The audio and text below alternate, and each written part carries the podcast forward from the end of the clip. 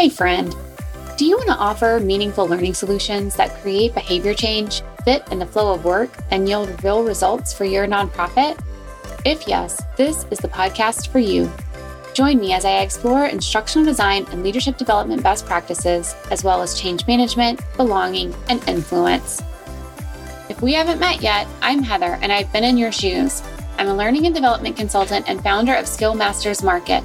Before starting my business, I led learning and leadership development initiatives for a large national nonprofit. I know what it's like to need to develop your staff quickly and effectively and to build the relationships and cut through the organizational layers to be successful. And I'm bringing all of that to you in this podcast. So block your calendar, turn off your Teams or Slack chat, and let's dive in. It's learning for good. Let's say you are kicking off 2024 with a new program or service. Are your staff prepared to implement it? Have they had a chance to build the skills and confidence they need? Or will they be struggling to kind of figure things out on the job? While there is benefit, obviously, to learning on the job, we want our staff to feel confident and capable in their roles because that confidence not only impacts their own well being and their own ability to do the job well, it also impacts the people they are serving. And that's why L&D should be at the table when programs or services are changing.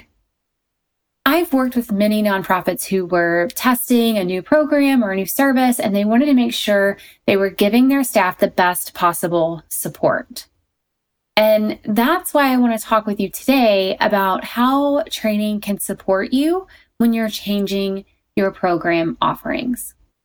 If you're not sure where to start or if you need help getting there, do me a favor. Listen to this episode, but also book a call with me to talk about your needs. That way, you aren't left wondering whether you should have done more to support staff during a time of change. I'll drop a link to my calendar in the show notes so you can schedule some time with me. All right, let's dive in. It's learning for good.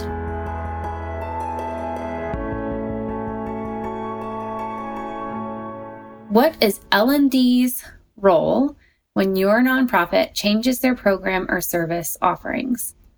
How can we support other teams across the organization? That's what I want to talk about today. Let's dive into this. Let's talk about this for a little bit. L&D is great at needs analysis.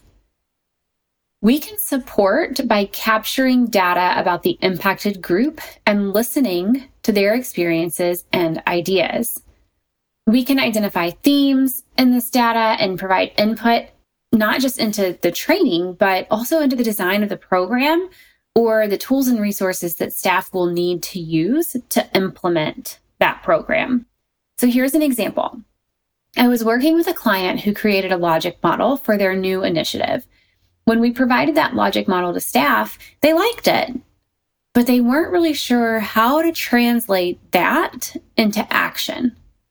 And as I listened to their feedback and learned more and more about their work, I was able to create a job aid that would help them map what they were currently doing to the logic model and then identify the gaps or those changes that they needed to make in order to implement this new set of services. So that's a practical way that L&D can help and be a partner inside of the nonprofit when there's a change in the program or service that's being offered. Beyond that, L&D can use the needs analysis to uncover staff motivation or skepticism related to that change. Now, this insight is incredibly valuable if you want your change to be successful. And it's not something we always even talk about in L&D. But if you're at the table and you're partnering as your organization is changing these programs or these services, using your needs analysis to uncover what motivates staff why would they want to make this change? Or what questions or concerns, lingering thoughts they have that might prevent them from making the change. If you can uncover that and provide that back to other teams in your organization, that's so valuable. When we know what motivates our staff, we can play into that. And when we know what they aren't so sure about or why they aren't sure about the, the change itself, we can help answer questions they have or provide the supports they need to feel more confident in the direction the new program or service is taking the organization. Now, another thing that the needs analysis can uncover and a value that L&D can bring when things are changing is identifying skill gaps. As staff begin to imagine what it's like to implement this new program or service, they may start to realize they don't have all the skills they need to make that change happen. And that can kill their confidence and their buy in for that change. So, identifying those skill gaps allows us to tailor our training to their specific needs so we can build that confidence as well as those skills. Now, the next thing L&D can do is a more obvious one. We can create training. And with training, we can make sure that staff have an opportunity to learn and practice those new skills in a safe environment. How do we do that? We can provide them scenarios for them to discuss or to actually work through. We can provide role plays. We can connect them to resources and we can connect them to each other which leads me to the next opportunity. L&D can create camaraderie. Staff will know they aren't in it alone. Having your peers to ask questions, talk about things that come up, discuss issues or problems and help solve those problems and make decisions. That can be a real motivator when things get tough and they might get tough because this is a change after all. This program or this service, it's new. What they're doing might be different. And that can get tough.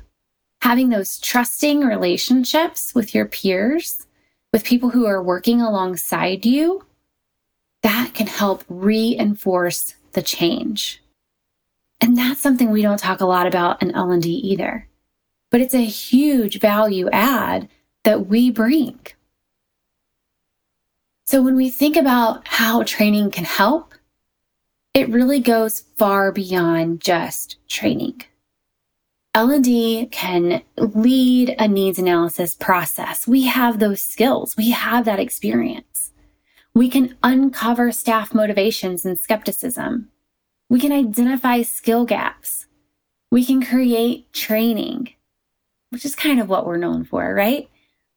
And we can facilitate valuable peer to peer connections, all leading to more competent, more capable staff who are ready to deliver that new program or service. So if you have a change you're planning for your nonprofit or someone else in your nonprofit is planning, let's take the guesswork out of it set up a quick call for us to discuss what's happening at your organization and how L&D can help. That's it for today. I'll see you next time on Learning for Good. Hey friend, was this episode helpful for you? Did you like what you heard? Do you want more content like this? Here are three things you can do. Hit subscribe, leave a review on Apple Podcasts or your podcast app of choice, share this episode with a colleague this means so much to me personally. I read every review, but it also helps me learn what content you like most so I can create more of what you want. All right, turn that Teams or Slack chat back on when you're ready, and I'll see you next time on Learning for Good.